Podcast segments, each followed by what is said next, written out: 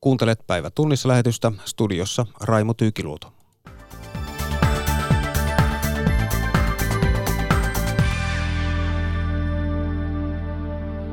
Talouspolitiikan arviointineuvosto kiittää hallitusta työllisyyden parantamisesta ja moittii soteesta. Maailman talousfoorumi on kokoontunut pohtimaan maailman talouden tilaa Sveitsin Davosiin. Mikä vaikutus Pohjois-Korean jopa 20 salaisella ydinasekätköllä on Pohjois-Korean ja Yhdysvaltain johtajien suunnitteilla olevaan huipputapaamiseen? Ja spekulaatio Huawein ja muutaman muun kiinalaisen teknologiayhtiön luotettavuuden suhteen on kiihtynyt. Tässä lähetyksen aiheita.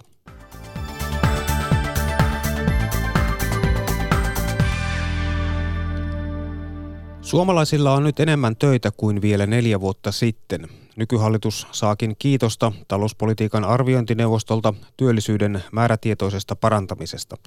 Kritiikkiä neuvosto sen sijaan antaa hallitukselle sote-uudistuksen hoidosta ja siitä, että väestön vanhenemiseen tulevaisuudessa on varauduttu heikosti. Arviointineuvosto julkaisi tänään viimeisen nykyhallituksen talouspolitiikkaa koskevan arvionsa. Anna Karismo. Osana poliittisen kulttuurin muutosta on saatava uudenlaista tulosvastuullisuutta. Tulos tai ulos. Neljä vuotta sitten aloittaneen pääministeri Juha Sipilän hallituksen keskeisimpiä tavoitteita oli suomalaisen työllisyysasteen nostaminen 72 prosenttiin. Tavoite saavutettiin marraskuussa. Nopeasti parantunut tilanne yllätti talouspolitiikkaa säännöllisesti arvioivan asiantuntijaneuvoston, joka aiempina vuosina on kritisoinut hallituksen toimia ja muun muassa kilpailukykysopimusta, kertoo arviointineuvoston puheenjohtaja professori Roope Uusitalo pitäisikö sanoa, että niin kuin paranee niin kuin, niin kuin vanhetessaan, mutta, mutta niin, niin tämä viimeinen budjetti on mun käsittääkseni niin suhteellisen tasapainoinen. Ja sitten tosiaan pakkohan me antaa työllisyyspolitiikasta pisteitä, että emme me eikä kovin moni muukaan olisi uskonut, että Suomessa tällä hetkellä 72 prosenttia 15-64-vuotiaista on töissä. Arviointineuvosto myöntää, että kilpailukykysopimus ja maltillinen palkkakehitys on luonut työpaikkoja arvioitua tehokkaammin. Toisaalta työllisyyskehitystä ei voi kokonaan laskea hallituksen ansioksi, tutkimusprofessori Kaisa Kotakorpi sanoo. Ei voida sanoa, että onko mikään, mikä yksittäinen toimenpide, onko ollut välttämättä paras mahdollinen tai optimaalinen tai näin, mutta ainakin niin pyrkimys sitä tavoitetta kohti on vaikuttaa olleen kohtalaisen selkeä. Talousympäristö on ollut hyvä ja vienti on vetänyt.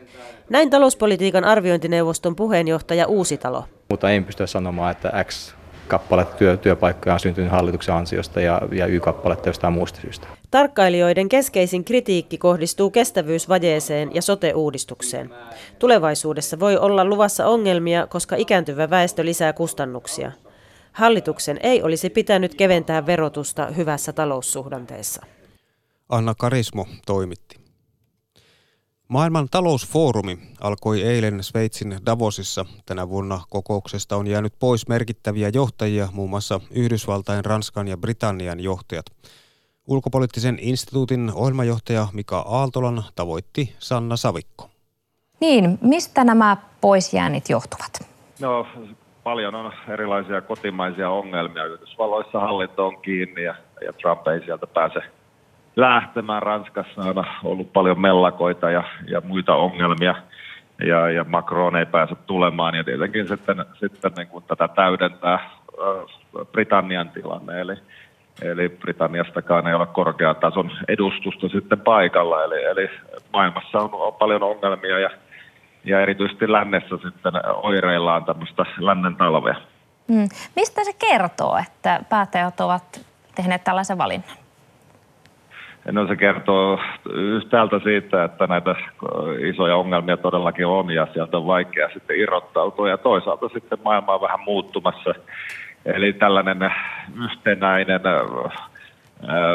visio siitä, mihin kaikki kehittyisi, joka tuolla Davosin takana on ollut, niin sitä oikeastaan ei enää ole. Ja, ja tällä kertaa sitten keskeisen vieras varmasti tulee Brasiliasta, jossa sitten uusi uusi populistipresidentti saa varmasti paljon äh, tilaa ja media, mediatilaa äh, Davosin puheellaan. Eli, eli selkeästi on tällaisia oireita maailman muutoksesta ja siitä, että yhteistä näkemystä ei enää globaalilla tasolla ole. Mm. Niin, Yhdysvalloissa on tämä hallinnon sulku, Britanniassa Brexit, Ranskassa keltaliivit. Miksi on käynyt niin, että sisäpolitiikka on nyt mennyt useassa maassa näiden kansainvälisten suhteiden edelle?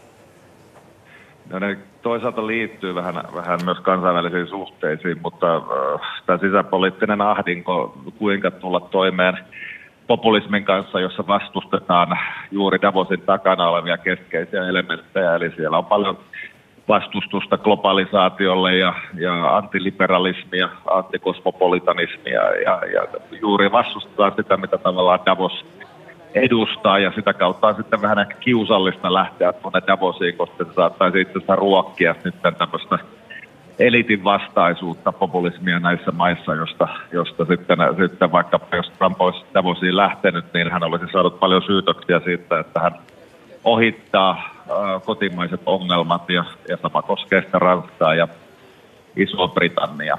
Mm. Kiinasta paikalla on varapresidentti, niin millainen on Kiinan rooli tänä vuonna tuolla kokouksessa?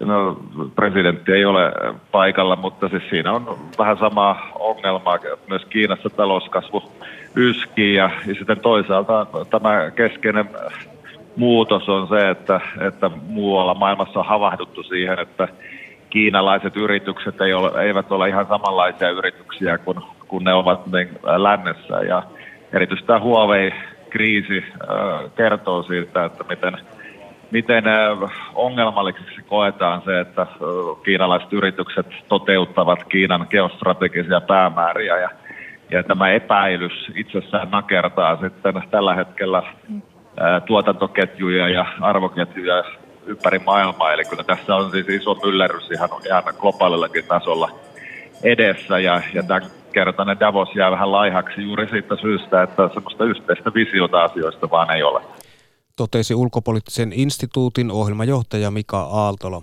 Hänelle soitti Sanna Savikko. Sveitsin Davosissa järjestetään siis maailman talousfoorumi. Eräs asia, mistä kokouksessa varmasti keskustellaan, ovat arviot siitä, mihin suuntaan maailman talous on menossa. Heikki Alihokan vieraana on pääekonomisti Tiina Helenius Handelsbankenista. The bottom line is that after two years of solid expansion, the world economy is growing more slowly than expected and risks are rising. Se, mikä Davosissa varmaan puuttaa, on, on maailman talous, IMFn Lagardelta aika kanallihalle nostattava ennustus. Miltä se kuulosti? No, se, on, se on vähän synkempi ennuste kuin aikaisempi, ei, ei yllätys, koska kyllä me ollaan nähty jo 2018, että maailmantalouden kasvu alkoi hidastua ja, ja nyt uutena tähän ehkä se, että Yhdysvalloissakin kasvunäkymät ovat heikentymässä. Hmm. Ja siis kolme ja puoli prosenttia on nyt se ennuste, niin mm. mikälainen luku se on? No se on vielä, vielä kasvua, mutta se on, se on, se on selvästikin äh, merkki siitä, että nyt, nyt ennustelaitokset, äh, ennusteinstituutit alkavat äh, ikään kuin vähän, vähän maltillistaa tätä näkymää. Äh, se kertoo siitä, että äh, vahvin kasvun vaihe tässä suhdanteessa on ohi. Mm. Ja tässä vaiheessa monen katse kääntyy Kiinaan, joka on ollut se talouden veturi tässä viimeiset vuodet. Ja sieltäkin on tullut nyt edellisiä aikoja heikompaa ennustetta, itse asiassa heikompaa kyllä. ennustetta koko tällä vuosisadalla. Kyllä, kyllä. Niin, niin miksi, miksi Kiina hidastuu? No Kiinan, äh, Kiinan hidastuminen alkoi jo viime vuonna ja, ja siinä on niin kuin Tässä vaiheessa niin kuin Kiinan omat tekijät niin kuin tavallaan syynä. Kiina alkoi voimakkaasti rajoittaa luotonannon kasvua ja se, se on hidastanut Kiinan investointisuhdannetta.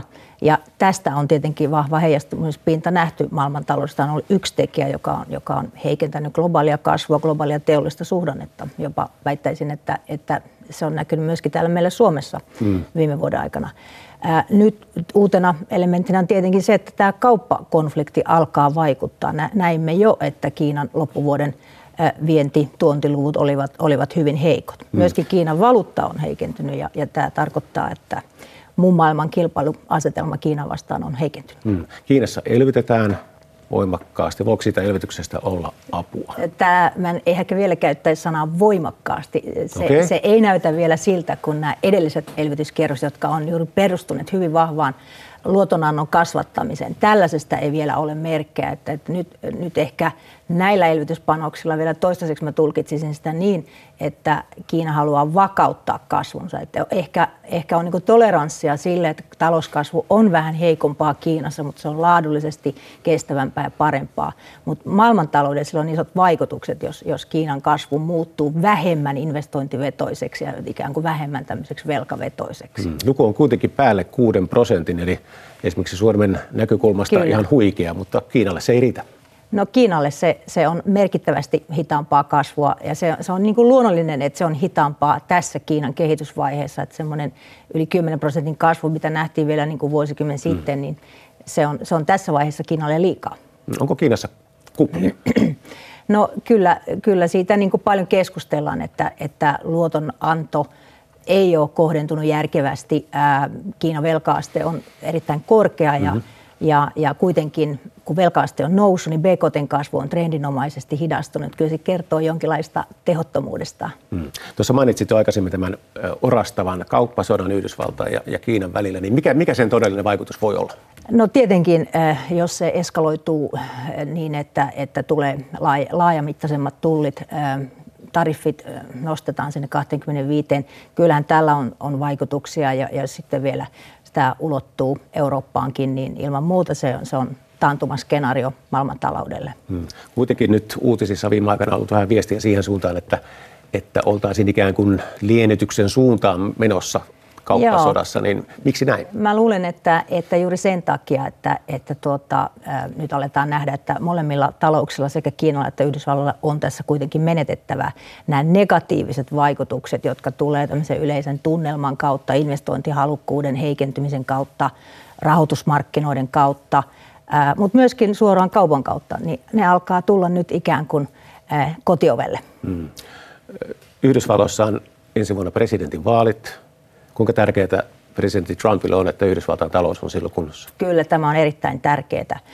Tämä on tärkeää nyttenkin, koska presidentin tilanne tämän kongressin mm. uuden kokoonpanon kanssa niin on varmasti vaikeampaa ja, ja Trump tarvitsee tätä vahvaa taloutta näyttämään, että hän on onnistunut politiikassa. Tarkoittaako tuo sitä, että, että hän mahdollisesti antaisi vähän periksi tässä kauppasotaja-asiassa nimenomaan turvatakseen niin, omat mä, mä luulen, että, että tässä konfliktissa – äh, ehkä nämä väylät äh, ajaa Trumpin ja hänen äh, tuota, äh, hallinnon niin kuin tavoitteita siirtyy ehkä toisaalle. Ehkä se tulee olemaan enemmän sitä, että yritetään torpata tätä Kiinan nousua teknologian jättimaaksi ja, ja tota, ehkä, ehkä nämä ikään kuin toimet sitten kohdistuu enemmän tällainen sektorispesifisti tähän niin kuin puoleen. Hmm. Kansainvälisen valuuttarahaston ennusteessa e- euroalue näistä talousalueista sai ikään kuin huonommat pisteeseen, eli, eli kasvu on kaikista heikointa. Miten se mm. esimerkiksi meillä näkyy? Niin, no kyllä, kyllä tietenkin se on näkynyt meilläkin sillä, että, että meidän ulkomaankaupan kasvuvaikutus viime vuonna putosi tuntuvasti vuodesta 2017. Tärkein syy siihen mielestäni on se, että euroalueen talouskasvu hidastui tuntuvasti edellisvuonna. Ja näkymät on edelleen heikot, heikot niin kuin tähän alkuvuodelle ainakin, että mitään semmoista niin kuin välitöntä käännettä ei ole näköpiirissä. Mm. No sanopa näin ekonomista, mitä hän hallituksen kuuluisi tämmöisessä tilanteessa tehdä? Että ei ikään kuin se talouden alamäki ko- kovin luja meihin iskisi. No mä en tiedä, mitä, mitä tässä tapauksessa nyt tässä vaiheessa voidaan tehdä. Tietenkin ää, täytyy miettiä sitten keinoja, jos, jos tuota, globaali taloussuhdanne yllättäen heikentyy odotettua voimakkaammin, että et miten tuota, sitten, missä määrin me voidaan käyttää näitä tämmöisiä vakauttajia mm. ja paljonko meillä on siellä pelivaraa. Mm, ei olla kuitenkaan tässä vaiheessa ei vielä olla tässä vaiheessa. Mm. Mä sen verran vielä paraan tuohon, tuohon euroalueen ja EUn ongelmiin. Eli, eli meillä on Brexit kaatumassa syliin. Italia tekee, Italialla on omat kommervenkkisä, jos näin kauniisti sanoo. Niin kuinka paljon, kuinka paljon tällaista asiat vaikuttaa talouden kehityksen täällä meillä No mä ajattelisin niin, että ne on yksi tekijä, joka on kiristänyt tällaisia niin kuin rahoitusolosuhteita. Sijoittajat vaatii korkeampia riskilisiä. Tämä on nähty Euroopassa ja tämä on nähty erityisesti niin kuin Euroopassa pankkisektorilla. Pankkien rahoituksessa. Ja tota, täällä ei tietenkään ole hyviä vaikutuksia talouskasvuun, jos tämä tilanne mm. jatkuu tällaisena. Mm. Sen verran vielä palaan tuohon Lagardin lausuntoon, niin onko syytä olettaa, pelätä, että esimerkiksi taantuma olisi tulossa? No mä en näkisi, että se on ihan oven takana. Ää, mä ajattelisin, että tässä on niinku tämmöinen luonnollinen suhdannedynamiikka. Resu, vapaat resurssit niukentuu, se tulee rajoittamaan talouskasvua. Et mennään normaalisti hitaampaan kasvuun. Arvioi pääekonomisti Tiina Helenius Handelsbankenista. Heikki Alihokka haastatteli. Eilen uutisoitiin, että Pohjois-Korealla on jopa 20 salaista ydinasekätköä ja yksi niistä on Sinorin ohjustukikohta, joka on parin sadan kilometrin päässä Koreoiden rajasta ja se tarjoaa myös operatiivisen tason iskukyvyn Korean niemimaalle ja suureen osaan Japania. Koreoiden suurlähettiläs Eero Suomisen tavoitti Päivi Neitiniemi. Suurlähettiläs Suominen, miten merkittävää tämä yhdysvaltalaiselta tutkimuskeskukselta tullut tieto on? No se, mitä, mitä mä muistan, niin tämä ei ole mikään kovinkaan uusi tieto, että tämä on tullut jo syksyn aikana. Ja näitähän on jokaisella maalla on tällaisia salaisia sotilastukikohtia. Sehän ei ole mitenkään harvinaista, mutta tietysti nyt kun se asetetaan tähän ydinvarustelukontekstiin, niin, niin tietysti tämä on asia, joka, joka vaan muistuttaa siitä, että – Pohjois-Korealla on aika paljon tätä, tätä kapasiteettia sekä ohjuksiin että, että tota niin, jonkin verran myös tämä ydinasekapasiteetti. Ja sitten täytyy aina muistaa, että, että heillä on myös kemiallisia aseita ja biologisia aseita. Että tämä on vaan sellainen, mä näen sen pikemminkin muistutuksena, että, että, tämä, että Pohjois-Korealla on kapasiteettia ja heillä on eri puolilla näitä, näitä tota niin, erilaisia tukikohtia. Se, on, se ei ole mikään niin kuin yllätys. Aivan viime päivinä hän on kerrottu, kalifornialainen tutkimuslaitoskin on kertonut, että Pohjois-Korea on ollut kiinnostunut myös biologisista aseista ja lisännyt kovaa vauhtia tietämystään bioteknologiasta. Mutta kun siis tämä... Sanotaan sitten, että kerrottiin uudestaan tämä tieto asiasta vain muutama päivä sen jälkeen, kun Valkoinen talo ilmoitti presidentti Trumpin uudesta tapaamisesta Pohjois-Korean johtajan kanssa, niin mikä viesti ikään kuin siihen sisältyy? No mä, mä, näen sitä, mä en näe oikeastaan viestinä mitenkään, että se, se protestoisi tätä tapaamista. Se on pikemminkin, se on, niin kuin mä aikaisemmin sanoin, että se on muistutus siitä, että, tota niin, että Pohjois-Korea on aika paljon tätä kapasiteettia, siis hyvin erityylistä kapasiteettia myös lähellä rajaa. Ja, se, ja sitten tähän täytyy vielä muistaa, että heillä on konventionaalisia asetuksia aika paljon tuossa rajalla. Että et, tämä on vain sellainen muistutus neuvotteluja varten, ja silloin kun tässä neuvotteluissa mennään – sitten siihen, että, tota, että, että tämän, varsinkin tota, niin, tämän ydinaseettoman Korean niemimaan, miten sitä lähestytään, niin se muistutetaan samaan aikaan, että, että itse asiassa niin Korealla on paljon näitä, Pohjois-Korea on paljon näitä tota, tukikohtia. Ja sitten täytyy aina muistaa, että, että tota, niin, 1992 Etelä-Koreasta poistettiin ydinaseet, että ne ydinaseet, ainakin verifioitavat ydinaseet, ovat vain Pohjois-Korean puolella. No kun yksi näistä raportin kirjoittajista on todennut, että Pohjois-Korea ei neuvottele asioista, jotka eivät ole julkisia, eli ei neuvottele näistä salaisista ohjustukikohdista, näin kai tämä pitää ymmärtää, niin mikä, mitä siellä ajatellaan tästä tapaamisesta, jos, jos osa niin asioista ei ole ydinaseneuvottelujen kohteena? No tässä on tietysti ensinnäkin kaikkein tärkeintä, että, että, että neuvotellaan. Ja, ja tämä on niin se tärkein, että, että, että näitä neuvottelut käydään. Tässä on keskusteluita, dialogia ja edes dialogin yrittämistä.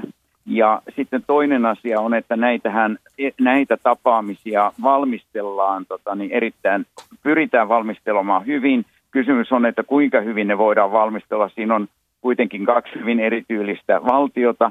Ja ja tämä on taas yksi muistutus, että nämä asiat otetaan huomioon näissä neuvotteluissa ja muistutetaan. Että mä näen enemmän sitä, ja mä, mun käsittääkseni yksi näistä tutkijoista on Victor Cha, joka tuntee erittäin hyvin Korean niemimaan tilanteen, ollut monissa neuvotteluissa jo aikaisemmin mukana, niin se on vaan sellainen, muistutetaan agendalla, että tota niin, tästä ydinasekapasiteetista, ja täällä on paljon näitä.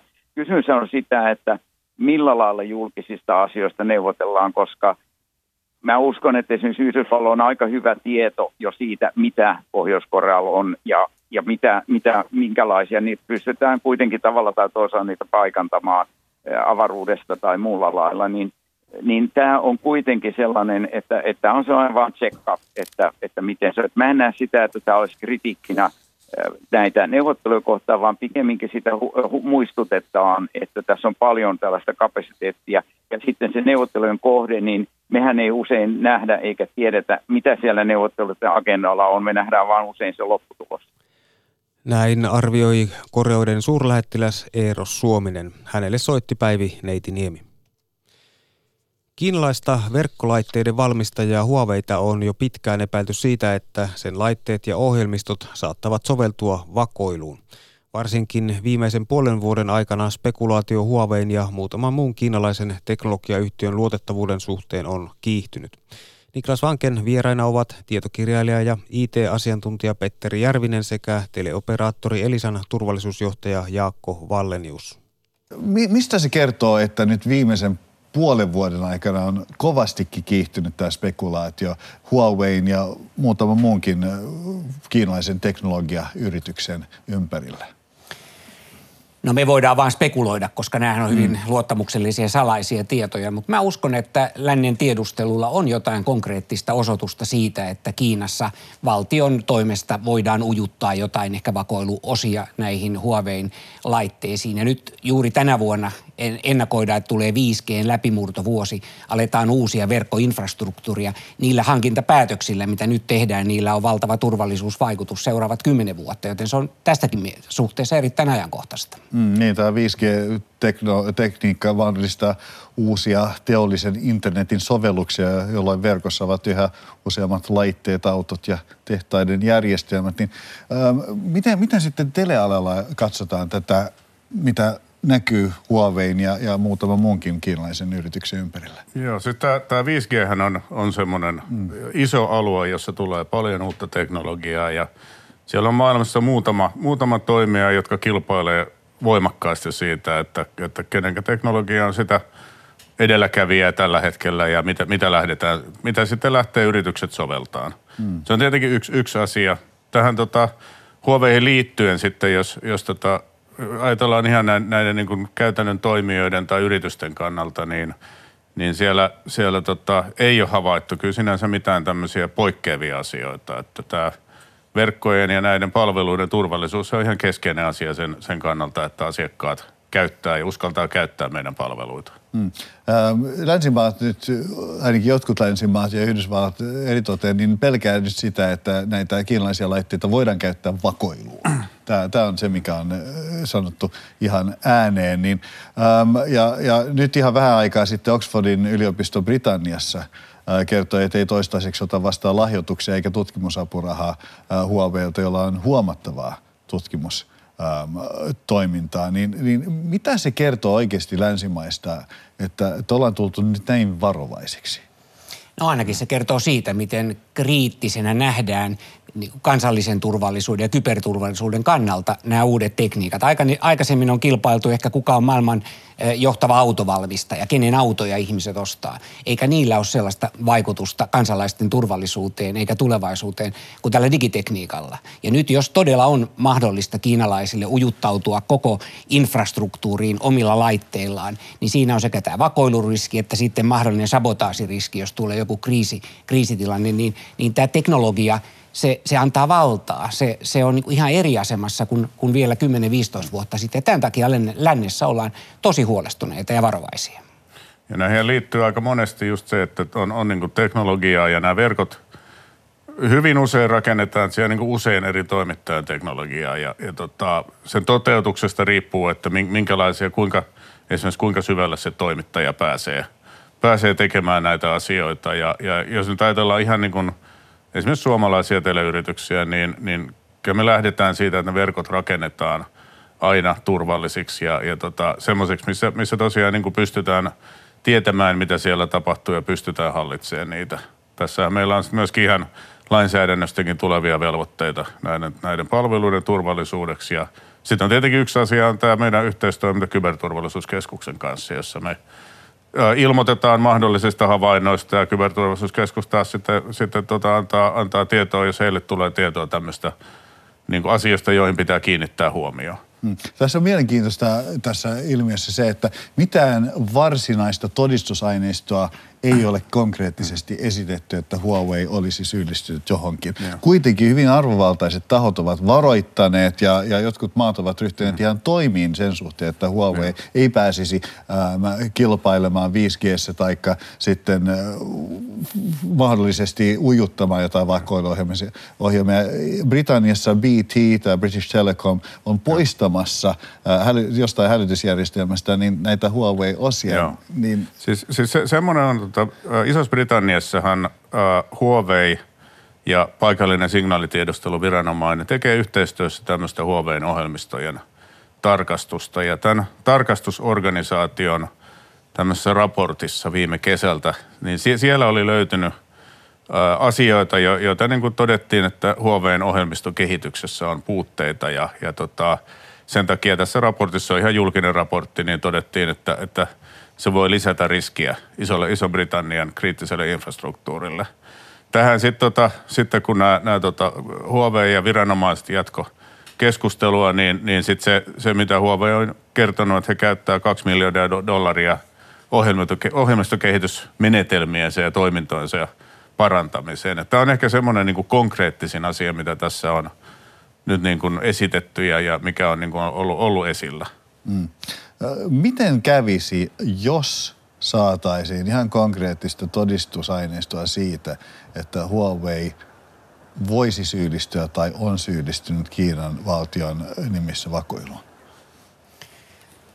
No se olisi varmaan aika, aika iso isku sitten koko Kiinan elektroniikkateollisuudelle. 90 prosenttia maailman tietotekniikasta valmistetaan kiinalaisissa tehtaissa. Ja sehän antaa monen muunkin yrityksen kuin pelkästään Huaweiin kautta kiinalaisille ainakin semmoisen pelottavan mahdollisuuden siihen, että ne pystyy asentamaan jotain salakuuntelutekniikkaa sinne piirilevyille. Ja itse asiassa siitä on jotain havaintojakin että tällaista on oikeasti tehty. Ja se on hyvin loogista, koska Kiinalla on tässä tämmöinen mahdollisuus suojata omaa turvallisuuttaan ja, ja varautua tulevaisuuden niin kuin kyberuhkiin tätä kautta.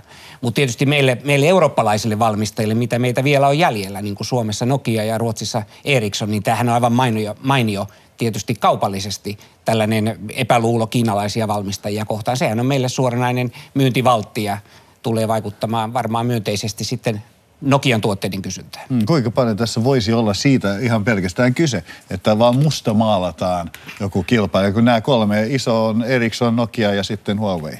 Tota, kyllä tietenkin kaikki tämmöinen on mahdollista, mutta se on, se on niin kuin hirveän, hirveän vaikea sanoa, että mitä, mitä siellä taustalla oikeasti, oikeasti minkälaisia asioita niin. tapahtuu. Ja tämä, tämä niin kuin, yksi se on, jos, jos niin kuin katsoo sitä niin kuin keskustelua, mitä, mitä niin kuin Euroopassa käydään, niin tämähän on – hyvin vahvasti poliittinen keskustelu, hyvin vahvasti poliittinen kysymys. Tässä on niin vahvoja poliittisia ulostuloja ja tämmöisiä. Ja sitten sit taas, taas, jos katsoo näitä niin kuin ehkä, ehkä viranomaisia tai, tai sitten yrityksiä tai elinkeinoelämän järjestöjä, niin siellä, siellä on sitten taas vähän sellainen ehkä, ehkä niin kuin maltillisempia kantoja tai maltillisempia asioita.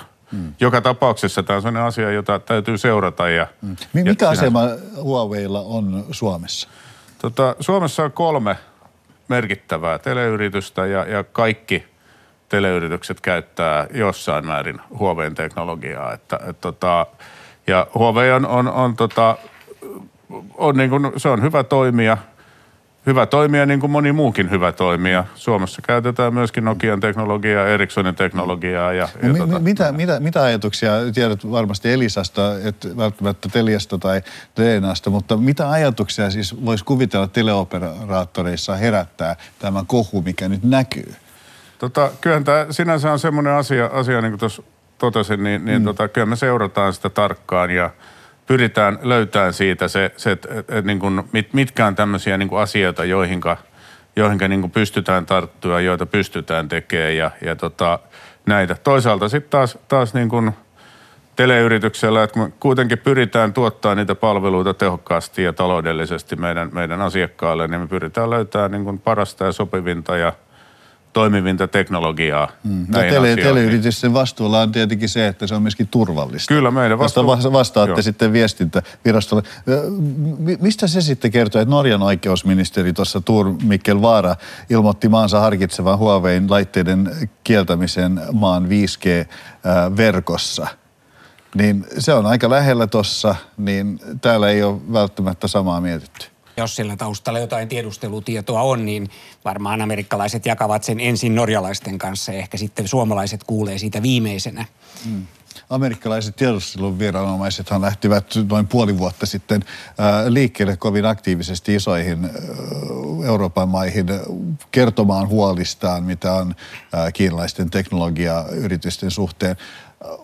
Voisiko tämä olla jonkinlaista kauppasota – strategiaa heiltä, kun kuitenkin he ovat kauppasodassa Kiinan kanssa? En, en mä usko.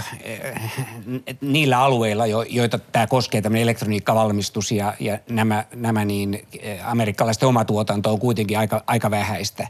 Jos kyse olisi vaikka autoteollisuudesta tai jostain ilmailusta, niin, niin se voisi olla kauppasotaakin. Kyllä siinä varmasti takana on aito huoli siitä, että tällä elektroniikalla ja tällä vakoilulla päästään nykyään joka paikkaan. Ja amerikkalaiset tietää se erittäin hyvin sen takia, että he tekevät itsestä ihan samaa niillä laitteilla, mitä heillä on mahdollista ja ujuttavat samalla tavalla ohjelmia. Nyt he ymmärtävät, että tämä sama mahdollisuus on tullut myös Kiinalle, jossain määrin jopa Venäjälle, Israelille ja se tietysti huolestuttaa heitä. He haluaa säilyttää sen valta-asemansa. Niklas Vanken vieraina olivat tietokirjailija ja IT-asiantuntija Petteri Järvinen sekä teleoperaattori Elisan turvallisuusjohtaja Jaakko Vallenius. Ja tässä oli päivä tunnissa lähetys.